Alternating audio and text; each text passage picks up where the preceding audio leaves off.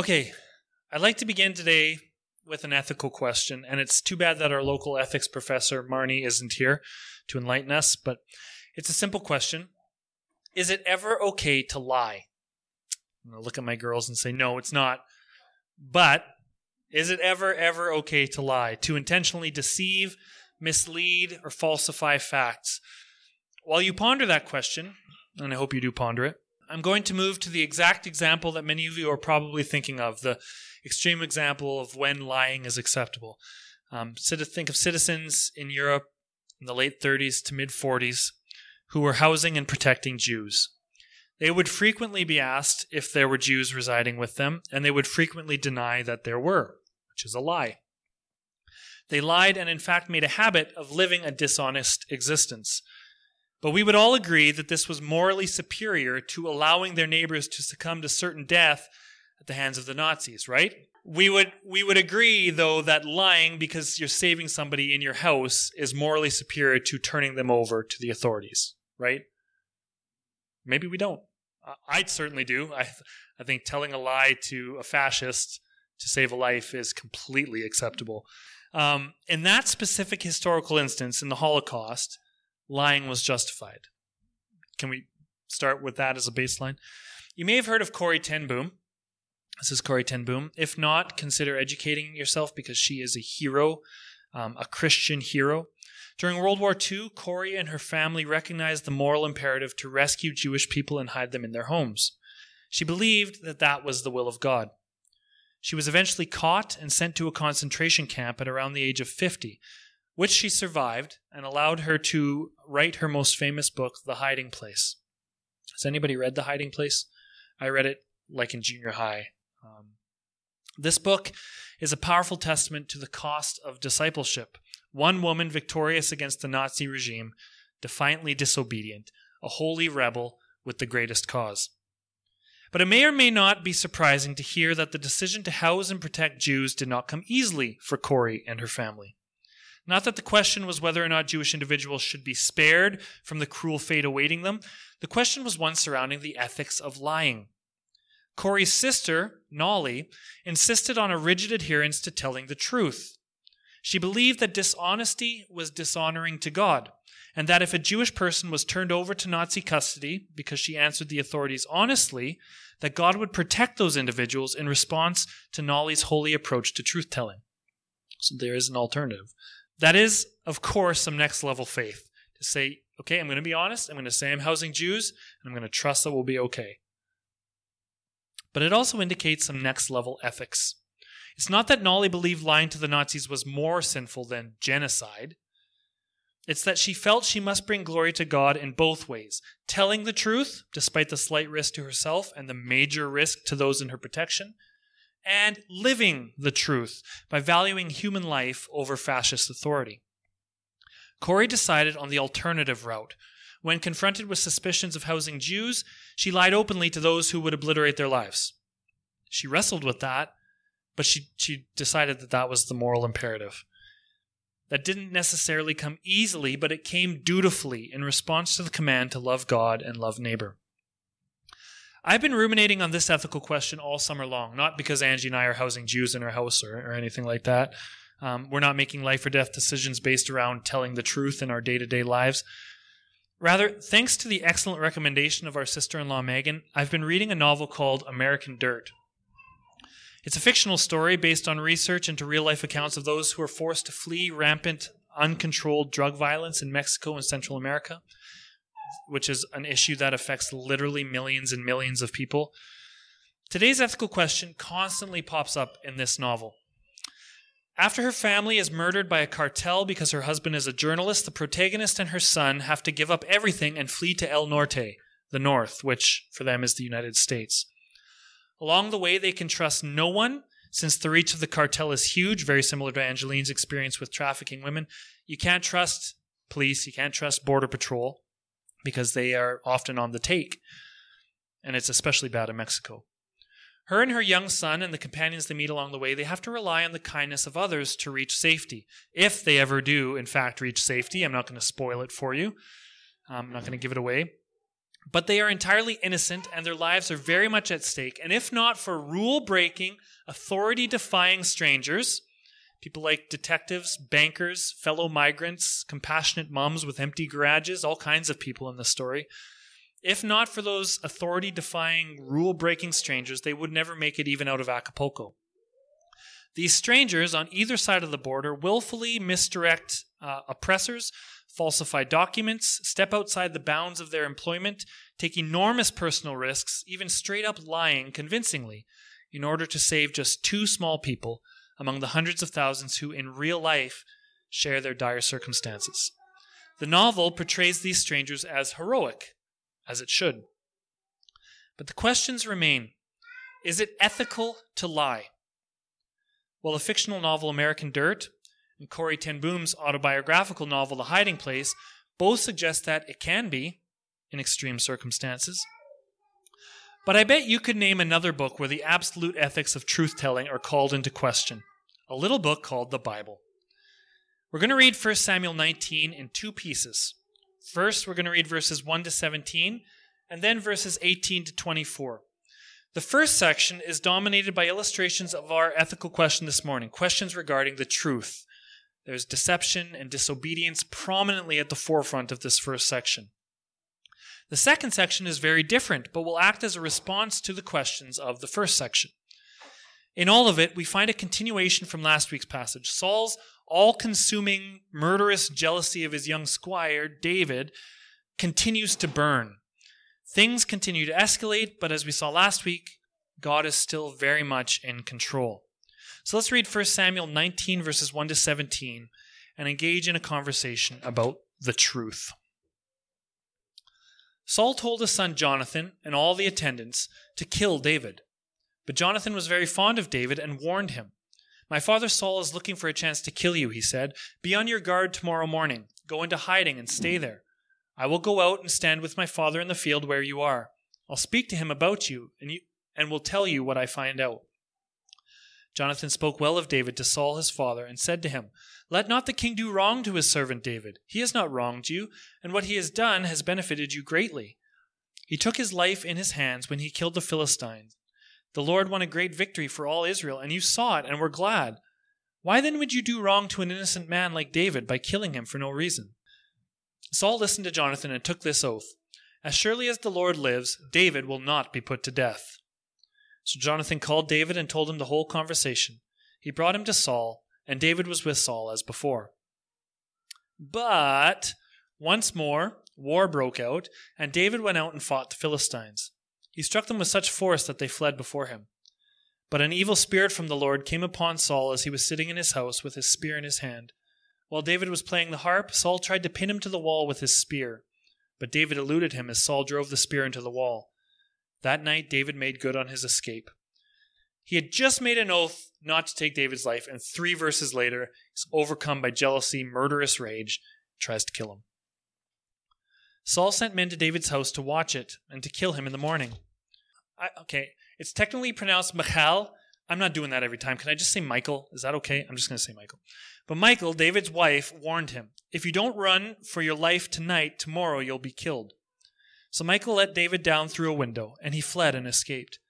Then Michael took an idol and laid it on the bed, covering it with a garment and putting some goat's hair at the head, which is about all that idols are good for. When Saul sent the men to capture David, Michael said, He's ill. Then Saul sent the men back to see David and told him, Bring him up to me in his bed so that I may kill him. But when the, bed, when the men entered, there was the idol in the, in the bed, and at the head was some goat's hair. Saul said to Michael, Why did you deceive me like this and send my enemy away so that he escaped? Michael told him, He said to me, Let me get away. Why should I kill you? Basically, she's lying and saying, David threatened me with my life, so I let him go which is a lie. I always read two commentaries in preparation for these sermons, and it was pretty funny. Both commentaries in discussions about these few chapters here both called it a soap opera. It's very, this is very soap operatic. You can see why. There's murder, jealousy, deception, romance, temporary repentances, lifelong promises, and a hunky young warrior at the center of it all. And you can see the escalation from the previous chapter, which we looked at last week. In chapter 18, Saul was making moves behind the scenes to attempt to bring down David. Here, there are no pretenses. Saul is completely sold out to the idea of destroying his nemesis, and he no longer cares who knows it. He does all of this stuff right out in the open. He isn't plotting and conniving in some back room, getting others to do his dirty work. Here, he actually shows up at his daughter's place in order to kill David with his own hands. He doesn't care who knows anymore. He's completely sold out to getting rid of David. He's lost to jealousy. He's a madman, and he's proving that the Spirit of God has finally fully departed from him. He makes an oath to his son and confidant, Jonathan, then completely disregards it at the first opportunity to disregard it, uh, three verses later. And David will never again serve in the court of King Saul. He'll be back in that court, he'll be back in that throne room, but as anointed king, not as a servant of Saul. Until then, he has years and years ahead of him of fleeing. He's on the run from Saul. The soap opera is just getting started. And if that appeals to you, let me tell you, the next whatever it is, 14 chapters of this book is all soap opera. It's it's it's all this kind of drama. Saul and David and there's some amazing stories coming up. To illustrate this escalation in the conflict between Saul and David, chapter 19 follows the same flow as chapter 18. There you probably noticed last week's passage and this week's passage very very very similar. Both chapters begin with Jonathan committing himself to David. Last week he gave David all his armor, basically said, You're the next to the, in line for the throne, not me. And here he does the same thing. He's committing himself to David, which then leads to Saul attempting to assassinate him with a spear after yet another of David's military successes. That happens in both these chapters, which then in both chapters leads to a story of the king's daughter, Michael, declaring and demonstrating her love for David. They're mirror images of each other. But this chapter, things get ramped up a bit. Every event that is mirrored in both chapters is more severe in this chapter. Jonathan doesn't merely make a covenantal bond with David, as he did in chapter 18. In chapter 19, he enforces that bond at great personal risk by defending his best friend against his own dad. Walter Brueggemann suggests that in chapter 18, Saul flirts with the idea of pinning David to the wall with a spear in a fit of jealousy, but only half heartedly so. Whereas here, Saul fully intends to execute David with an instrument of wrath.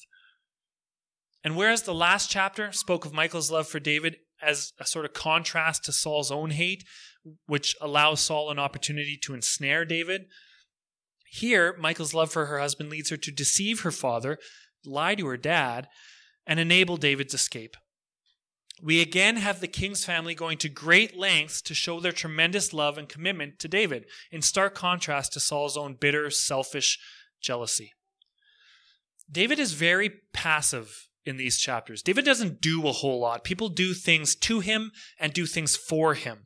All he does is receive the gracious and enormously risky support of A, his best friend, and B, his wife. But we know better. We know that this isn't merely Jonathan and Michael at work against their bloodthirsty father. God himself is moving. God is in control, working things out for the benefit of his anointed one and for the benefits of his good and sovereign will. But this takes us back to the ethical question that was posed at the, the heart of today's message. Michael's ethical issues are obvious. She first lies by saying that her husband is sick. That sends off the first wave of attackers. And when caught in that lie, she tells a secondary lie that has very has two very different consequences. The first consequence of her saying David threatened to kill her is that a it saves her own life uh, from from the bitter wrath of her freshly duped father. But the second consequence is that it completely ends any hope of reconciliation between her dad and her husband, since Saul now has new fear or fuel in his hatred against David. He now believes that David threatened to kill his daughter. So it has two pretty severe consequences for, for David. From here on out, David is a fugitive, in part because of his wife's lie. But it was necessary. It saved David's life in a very real way. Saul's question to Michael comes across as desperate and pathetic, stomping and pouting like a petulant child. Oh man, why'd you let my worst enemy get away? I thought I had him. Wah. But Michael is Michal is far from condemned for her duplicity. Instead, she comes across as heroic, even acting in accordance with God's will, since her lie is what preserves God's anointed future king. So her ethical issues are very obvious to us. But believe it or not, Jonathan commits an even more egregious sin of his own. He doesn't lie, rather, his sin is in telling the truth. Let me explain.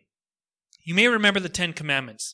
The Ten Commandments are the foundational ethics upon which the entire Old Testament law is built, and all of Jewish society is built around these Ten Commandments. They are given in roughly an order of importance.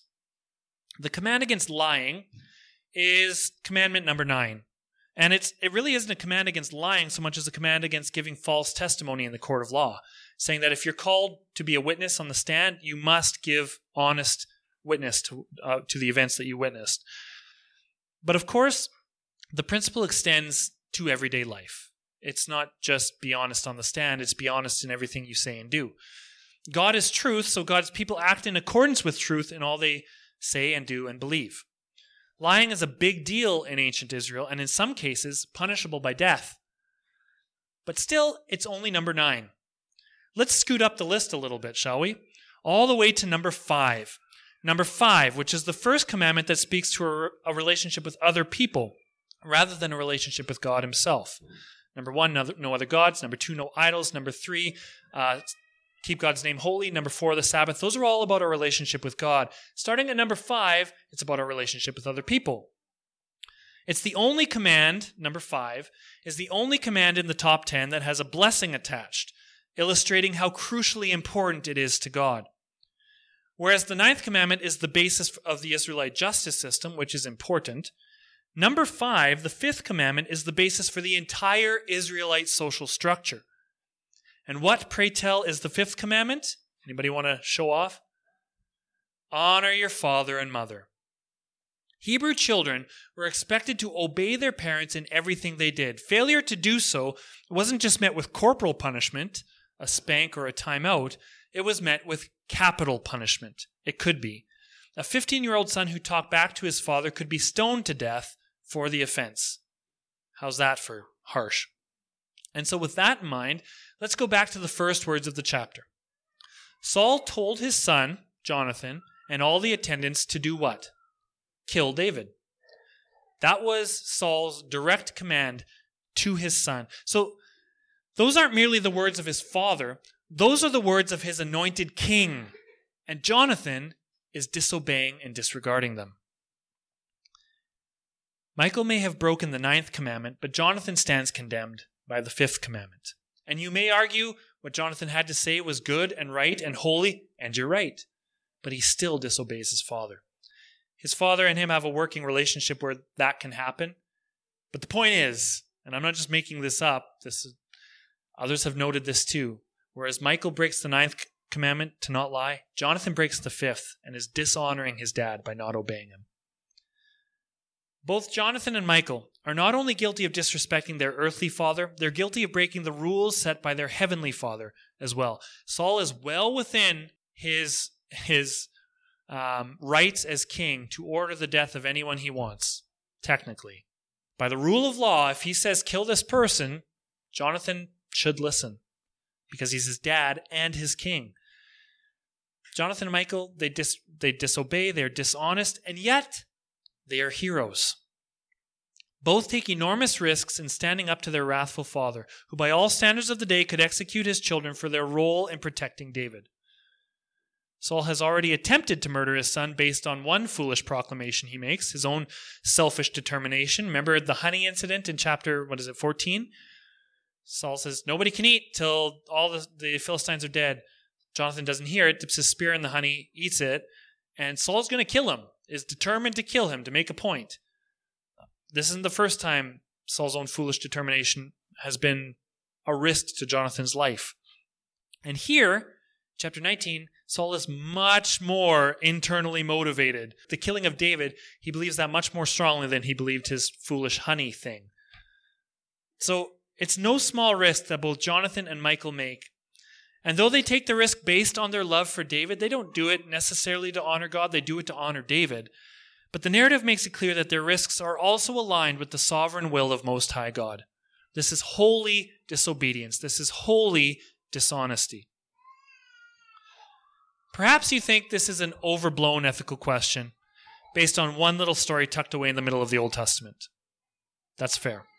And I'm going to start getting to, to, to examining maybe answers here in a bit, but it's not just one isolated story. Scripture is chock full of rule breakers, liars, and deceivers who are called heroes in history.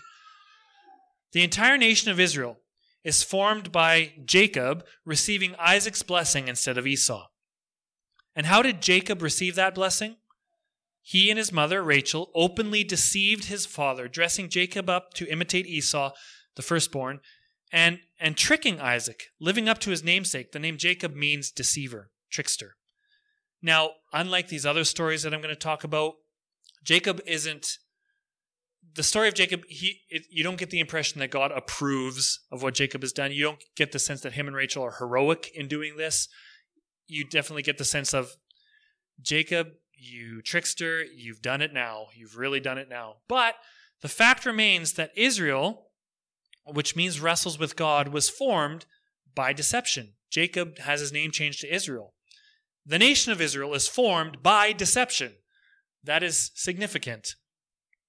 In Exodus, as we discussed last week, the Pharaoh ordered all Hebrew boys tossed in the Nile in an effort to curb Israelite growth. We're not given the name of that Pharaoh, which is strange to us. They don't, they don't record the name of Pharaoh for history's sake. That's a trivial piece of information. Who cares who the Pharaoh is? He's just some king. What we do get is the names of Shiphrah and Puah. You know who Shiphrah and Puah are? They are the Hebrew midwives. They're otherwise anonymous Hebrew midwives who disregard the royal order to murder babies and instead save the infant boys, deceiving Pharaoh and lying awesomely. This is their awesome lie. This is the lie that they tell to Pharaoh to save their own skins and to save the lives of these babies. They say, the Hebrew women are much more vigorous than their Egyptian counterparts. They've already pushed the baby out by the time we get there. That is such a great story. Uh, it, they are heroes. They are named for all eternity. Whereas this Pharaoh who gives this law, who cares who he is? He's just some schmuck who orders this awful thing. Shiphrah and Puah are worthy of timeless recognition. And they lie. It's holy deception. Then there's Jael. Jael is named a hero for deceiving an enemy of Israel, Sisera, commander of a, a foreign army. Jael tells Sisera that he can lie down and sleep in her tent, and then she murders him with a tent peg to the brain. Um, she is a liar, she's a deceiver, she's a murderer, and she's a hero. But the most similar instance to, to today's story is found in the book of Joshua. There, the Israelites are getting ready to, to destroy the city of Jericho upon God's orders. Two Israelite spies head into the city but are discovered in the home of the prostitute Rahab. In a reflection of Saul and Michael, the king of Jericho, just as King Saul does later in 1 Samuel, the king of Jericho demands that Rahab hand them over. But, like Michael, she lies to the king and says that they had left earlier that evening, though she was hiding them under a bundle of flax on the roof this whole time. After their pursuers set off to chase them down the road, Rahab, like Michael, lets God's servant down by a rope in the wall, which is exactly how David escapes. It's, it's a, a really close reflect. These stories are very closely reflected. And for this act of dishonesty and deception, Rahab and her family are alone spared while the rest of the city falls at the hands of the Israelites. She's even listed in both the book of Hebrews and the book of James as a hero of the faith for her lying. Rahab, a foreigner, a woman, and a prostitute, the last person you would expect Hebrew people to, to say is a hero. She's a liar, she's a deceiver, but she's a hero. Amazing. So, what gives? Is God willing to toss his own rules out the window if he happens to like one certain guy more than another guy? Are his clear commands up for constant reinterpretation? Is there even such a thing as objective uppercase T truth or are humans just called to behave however they see fit, and occasionally it will align with God's actual desires? If Jonathan and Michael, like Shiphrah and Puah and Jael and Rahab, all brave women, mind you, every person on this list aside for Jacob, and he's not so great, and Jonathan, all of them are brave women. If all of these people can openly flaunt the Ten Commandments and be labeled heroes for it, then what authority, if any, do those commands carry? obviously they still have a lot of authority. I'm trying to make a point here. Those are heavy questions. But before we examine them, let's read the rest of the chapter. The rest of the chapter may seem entirely unrelated, other than it's David fleeing some more, not to mention thoroughly bizarre, but I will attempt to connect it to our central ethical question this morning. So let's read verses 18 to 24. When David had fled and made his escape, he went to Samuel at Ramah and told him all that Saul had done to him. Then he and Samuel went to Naioth and stayed there. Word came to Saul David is at Naioth at Ramah. So Saul sent men to capture him. But when they saw a group of prophets prophesying, with Samuel standing there as their leader, the Spirit of God came upon Saul's men, and they also prophesied. Saul was told about it, and he sent more men, and they prophesied too. Saul sent men a third time, and guess what? They also prophesied. Finally, Saul himself left for Ramah and went to the great cistern at Seku, and he asked, Where are Samuel and David? Over in Naioth at Ramah, they said. So Saul went to Naioth at Ramah, but the Spirit of God came even upon him, and he walked along prophesying until he came to Naioth. He stripped off his robes and also prophesied in Samuel's presence.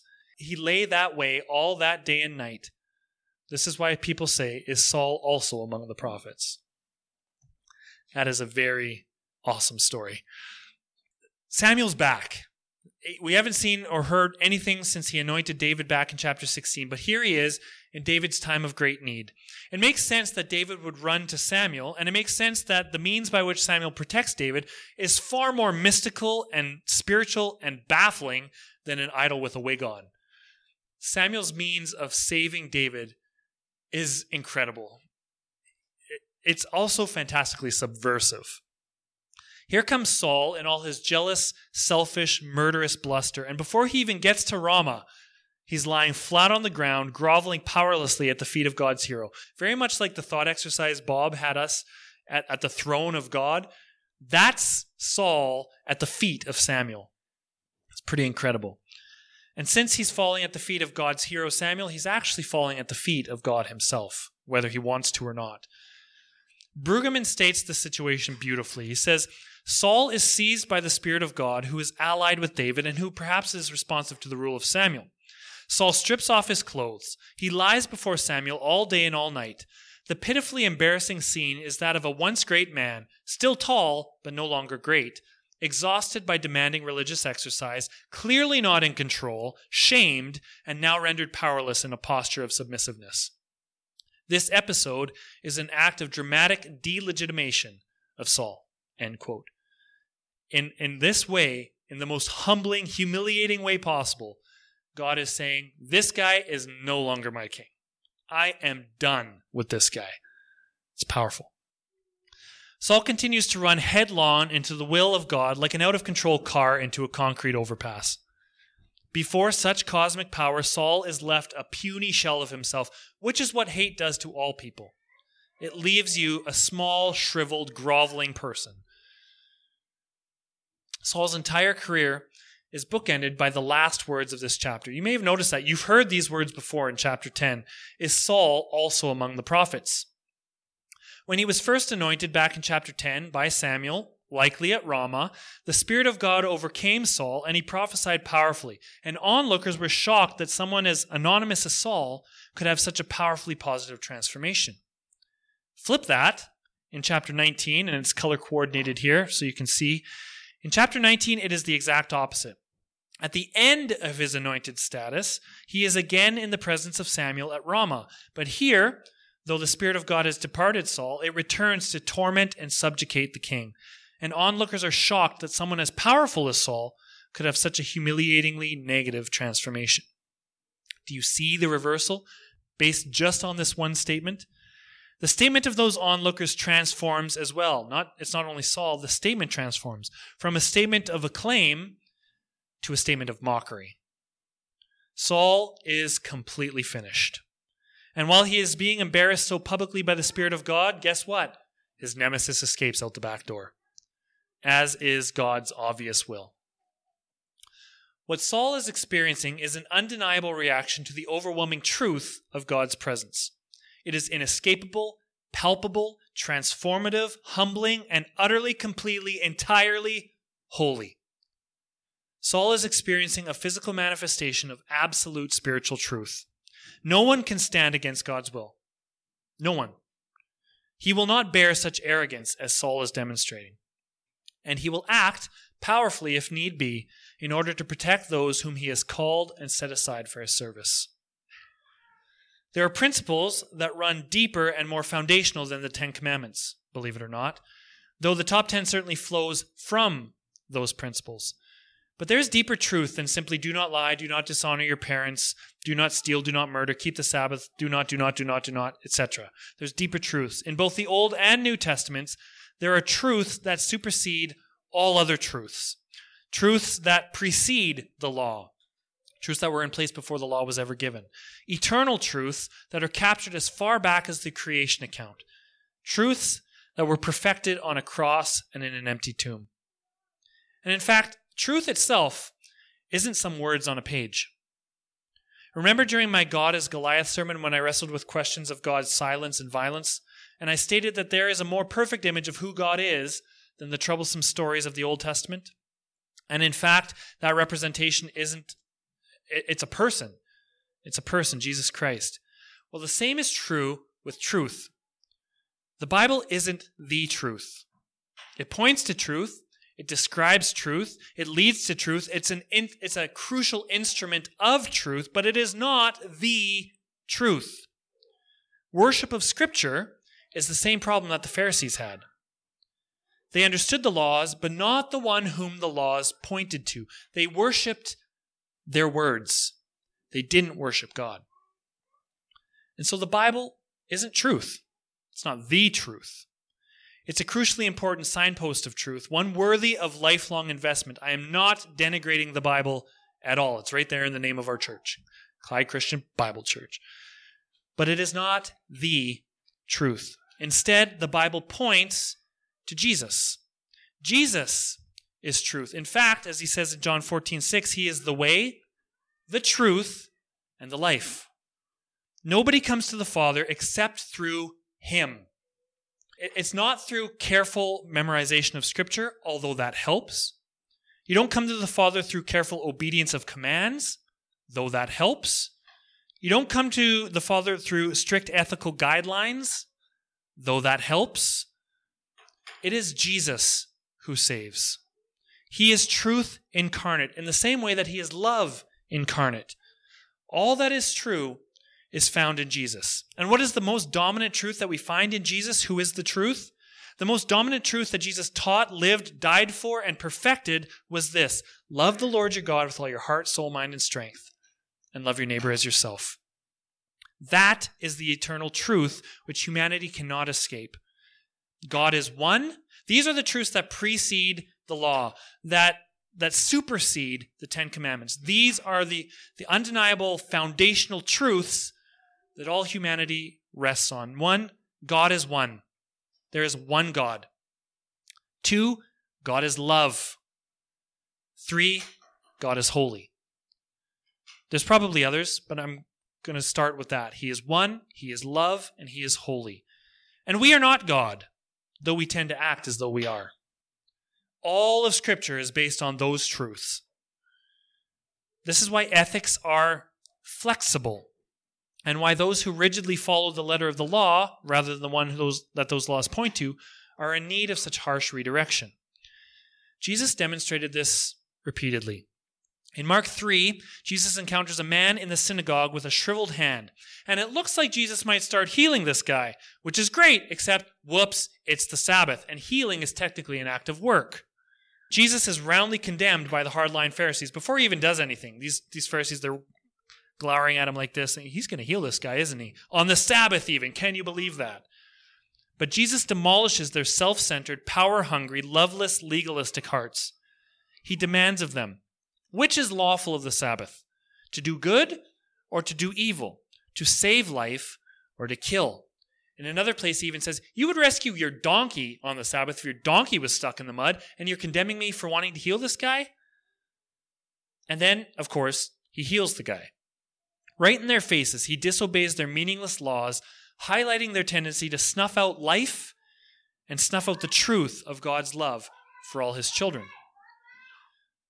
Jesus, anytime he saw law that contradicted with truth, he was willing to completely disregard law for the purpose of truth. For example, they said, Hey, how come you never wash your hands before you eat? And Jesus is like, Well, I mean, washing your hands is a good idea before you eat, but Jesus says, You hypocrites, you're so worried about purifying the outside of you, but your heart is what needs purifying. You're so worried about your appearance, your outward appearance. And as Bob says, and as Bob said in his communion, God sees so much deeper than just your outward appearance. He's more concerned with where your well, how pure your heart is than how pure your hands are.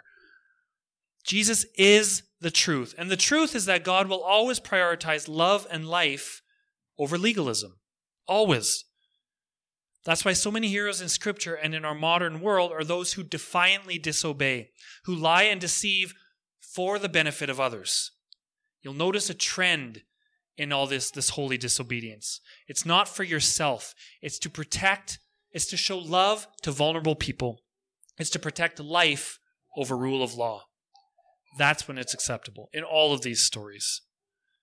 Because love and life trump law and legalism every time. God wants justice and mercy and humility. That's what he commands of his people. Justice, mercy, and humility. God cares, er, sorry, Saul cares nothing for any of those things. Is Saul just? Is he merciful? Is he humble? Well, he gets humbled forcibly at the feet of Samuel, but he is none of those things. Saul cares nothing for justice, mercy, and humility. Jonathan and Michal, on the other hand, they risk everything for an innocent man. Their disobedience and dishonesty are extensions of love, and they preserve life. Thus, they are ethically superior. They are under the moral imperative to protect David. They are not breaking the commandments so much as perfecting the commandments by showing love to God and showing love to neighbor. They bring far more honor to God by breaking the rules than they would by obeying the rules. Now, obviously, this is a slippery slope. I'm not saying all rules are up for interpretation. Do whatever you want as long as it's in love. You can't just do whatever you want, even in love. Not everything is permissible. Lying to preserve someone's dignity, however, is totally fine, and we do it all the time. When a kindergarten asked me, Mr. Lance, do you like this horsey that I drew? It would be unloving of me to speak the truth and say, Horse? Are you kidding me? It's green, it has no ears or tails, and it's shaped like a small pile of puke. No, I do not like your horsey. Call me when you can hold a pencil properly, you amateur.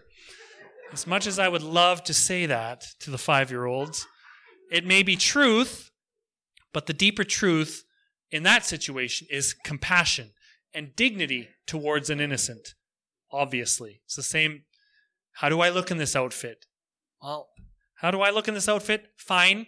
I would hope if I ask Angie, how do I look in this, she would say, you look good, even though maybe I look slobbish and whatever. I don't, who cares? It's just a shirt. So her saying you look good is maybe a lie, but it's the better choice. It's the more holy thing to do. It's pr- protecting my dignity, which is fragile we're not in a position in our daily lives, we're not in a position where we need to lie because we are secretly housing homeless people or indigenous people or Muslim people who the government's shipping off to Baffin Island, at least not yet. Angeline is in that situation often. But if we were in that position, we would be doing a holy thing by forsaking the laws of the nation and preserving the laws of love and life so perfectly represented by the truth of Jesus Christ. There are people who face these decisions all the time, even today.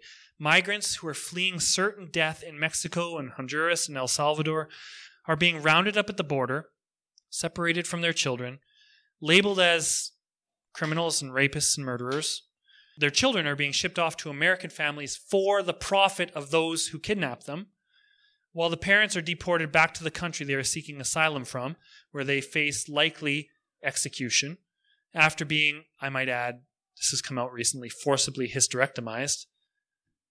That's happening. It's great evil, and it's happening. And some holy rebels are disobeying the letter of the law to preserve the greater law, which is love and life.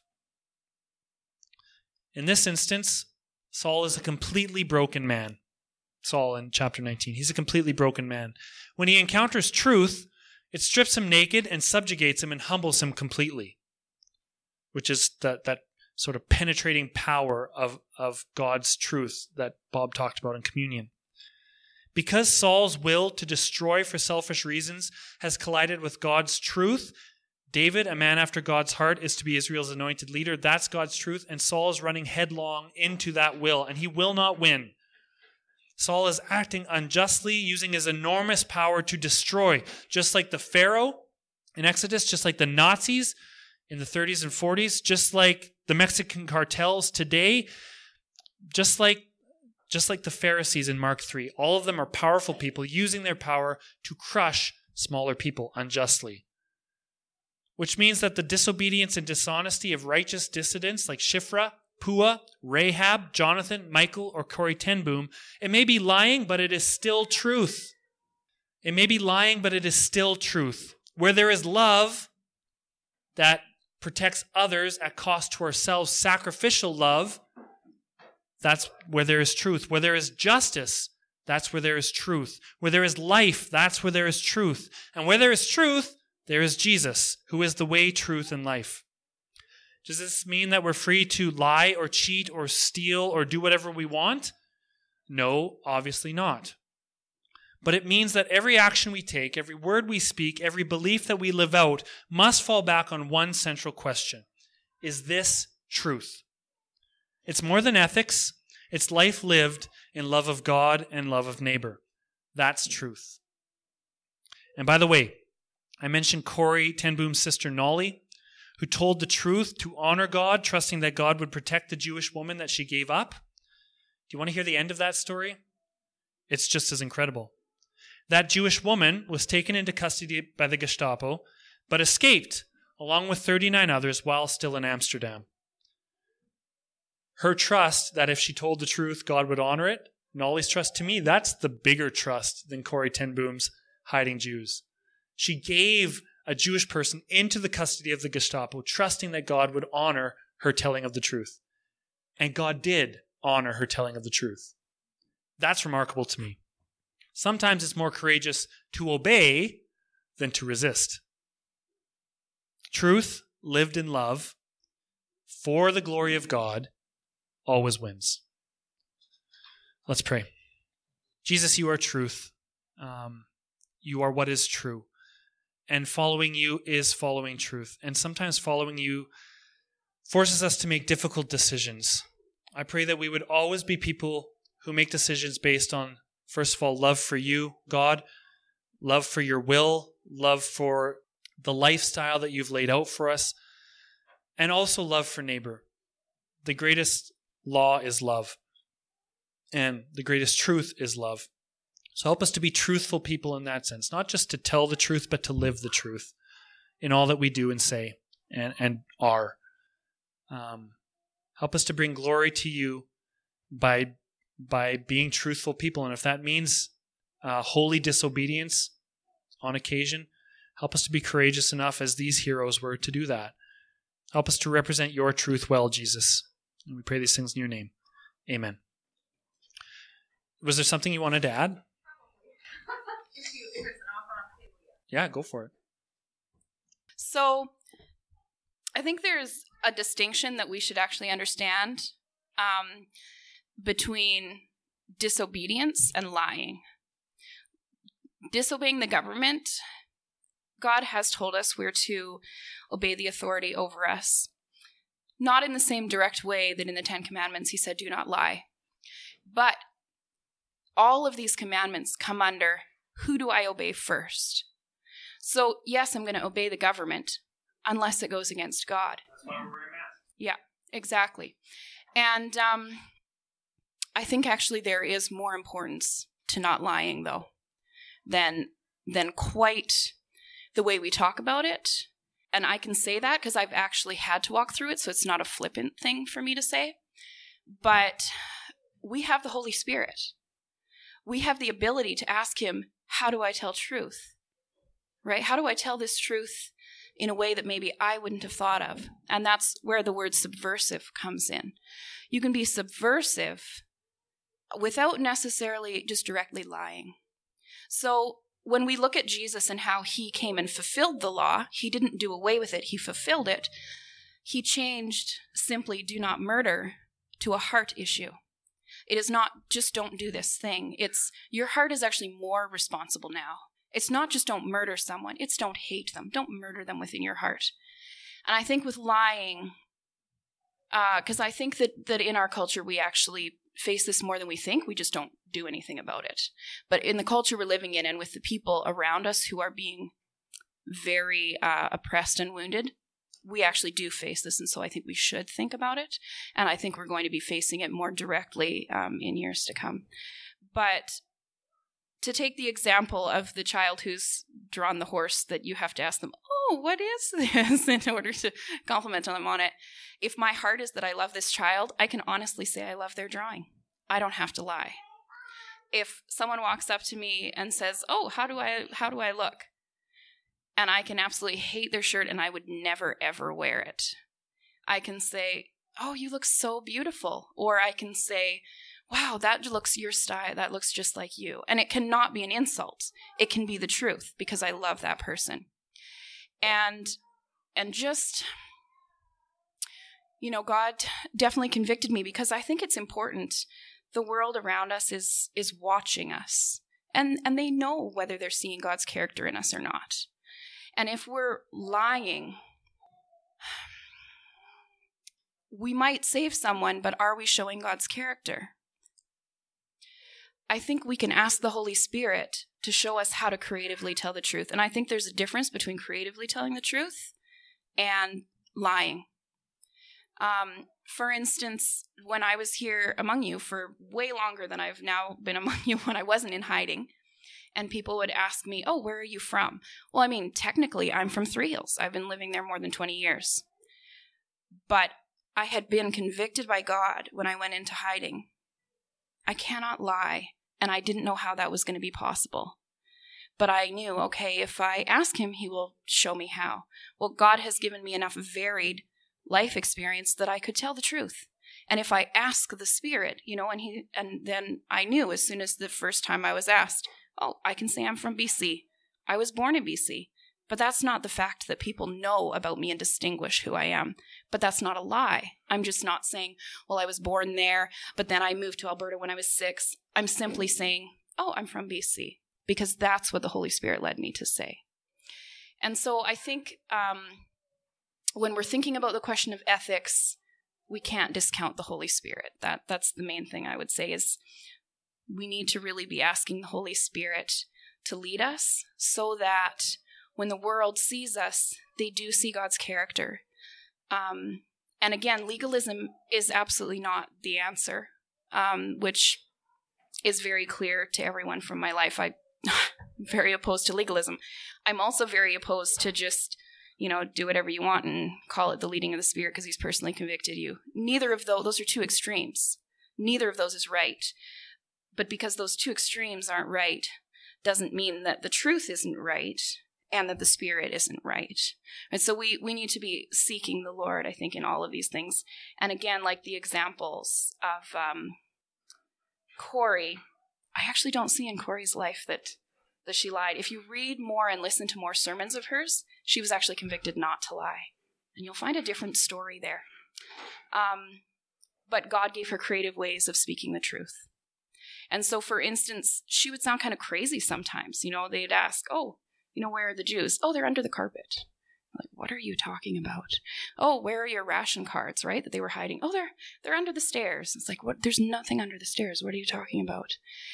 And she trusted God in that. Um, because her father, actually, Caspar ten Boom, who's a very godly man and, and worth reading more about his story, um, he really felt convicted by God not to lie and encouraged his daughters as well in that. But there's a difference between the conviction of the two sisters because one believed in sort of that like stark truth. Like, I have to tell this child their picture's ugly because that's the truth. And the other believed in, okay, I can ask God, how do I answer this without being hurtful or without putting people in danger? And I can also answer truthfully. So I think if we're feeling like, oh, I have to lie, we actually need to spend some time with God because our hearts shouldn't be going down the slippery slope of excusing sin and and God actually does say that's a sin. But the gist it's a it's a tricky issue. The gist of it is true. I just think we can easily go to extremes um, when we don't have the opportunity to talk about what it actually looks like in real life, and and we are to submit ourselves to the Lord, and and His law isn't over His Spirit, but um, it is important still. So yeah, I think that's kind of what I would add. Thank you for those clarifications. Um, I think maybe I need to clarify what I was saying real quick. I'm not saying go out and lie because it's the right thing to do. What I'm saying is this is an example of there's a deeper ethic that we're called to. Um, okay, I think what we're saying is the same thing from different angles. I'm making a point based on the story in First uh, Samuel 19 where there's lying to say, but there's a deeper truth that's, and the deeper truth is love and life. That's our that's our dominant ethic, and I think we're saying the same thing there exactly. So not in defense of myself because you're absolutely right. We're not called to just lie to. I, I tried to make that clear. You can't do just whatever you want and say that it's in love. But if you can tell the truth and trust, that's even better. The scriptural and historical examples we have of, of holy dissidents aren't rebelling for their own rights ever. They're rebelling and they're disobeying for the protection of others, their dignity and their lives, their lives. And that's absolutely the principle I'm basing all of this on. If you're doing it for yourself, it's unholy. Um, okay, you're free. She's a liar, she's a deceiver, but she's a hero. It's holy deception. Jesus is the truth. He is truth incarnate in the same way that he is love incarnate. We have the ability to ask him, How do I tell truth? Call me when you can hold a pencil properly, you amateur.